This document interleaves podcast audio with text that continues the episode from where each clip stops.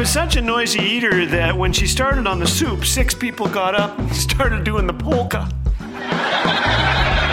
Thanks for joining us today. You're listening to Laugh Again with Phil Callaway. I admire teachers. These are people who find themselves saying stuff like, hey, don't lick the pencil sharpener, or keep doing that, you'll end up in jail, and you look bad in prison orange. One resourceful teacher pretended he had a glass eye. When he left the room, he removed the eye, put it on his desk, and told them, I'll be keeping an eye on you. well, my high school English teacher, Mr. Al Beanert, kept an eye on me, and he encouraged me too. When he passed away, his family asked that I say a few words at his funeral to celebrate his life. I told those gathered there that I had some great teachers at Prairie High School. After all, he took some friends and me to hockey games and was therefore the only teacher in world history who desired to spend time with me outside the classroom. Finding things wrong in a child is like finding dirt in carpet. It's easy. But Mr. Beanert somehow found something right.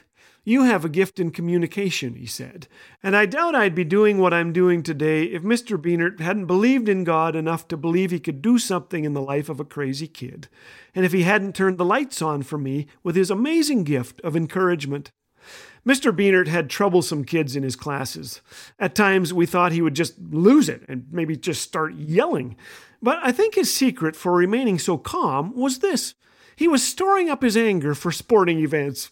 After school, we threw some sack lunches into the Beanert car and drove to the town of Drumheller, where he helped the fans get their money's worth. Mr. Beanert was not a passive fan. He didn't know how to do anything without enthusiasm, and so he took a few of his brighter students along to teach them things he couldn't model in the classroom. Great themes from literature, themes like rage and irony and tragedy and yelling at referees. Each April, the school held a week long Christian life conference for students and staff. Well, the afternoon meetings began at 2:15 p.m. sharp. Mr. Beanert would pick us up around lunch and we would try to get in a round of golf before the meeting. Sometimes we were delayed by his need to treat an ailment he had. I have TB, he said. The only thing that seems to help is lemon meringue pie. And so we would sit in an old hotel in Trochu, Alberta, and eat lemon meringue pie. Man, was it good!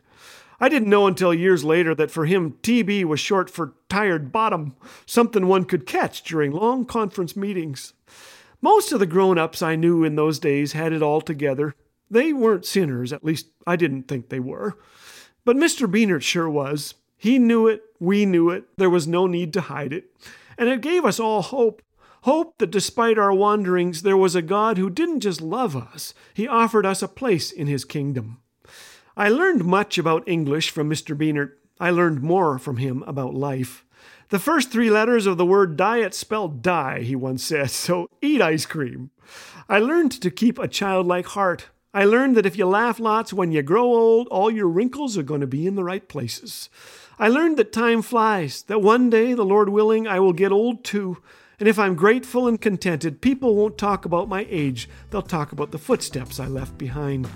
In time, I came to call Mr. Beanert my friend, and though he was a great guy, I don't believe God accepted him into heaven based on his own goodness, but on the finished work of Jesus Christ and God's amazing grace. I sometimes imagine Mr. Beanert checking into his heavenly mansion, hustling on over to the golf course with a quick stop for lemon meringue pie. Without a doubt, he is smiling because his Savior is there. No more tears, no more long meetings, and no more TB.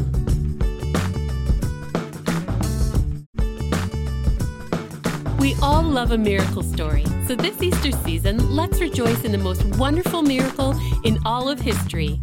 Our Savior conquered death and made a sacrifice that changed everything. Because He is risen, we can enjoy an intimate relationship with God that will last forever. Isn't that a cause for celebration? Happy Easter! And remember, you can support this ministry of hope and joy at laughagain.us. Laugh Again, truth bringing laughter to life.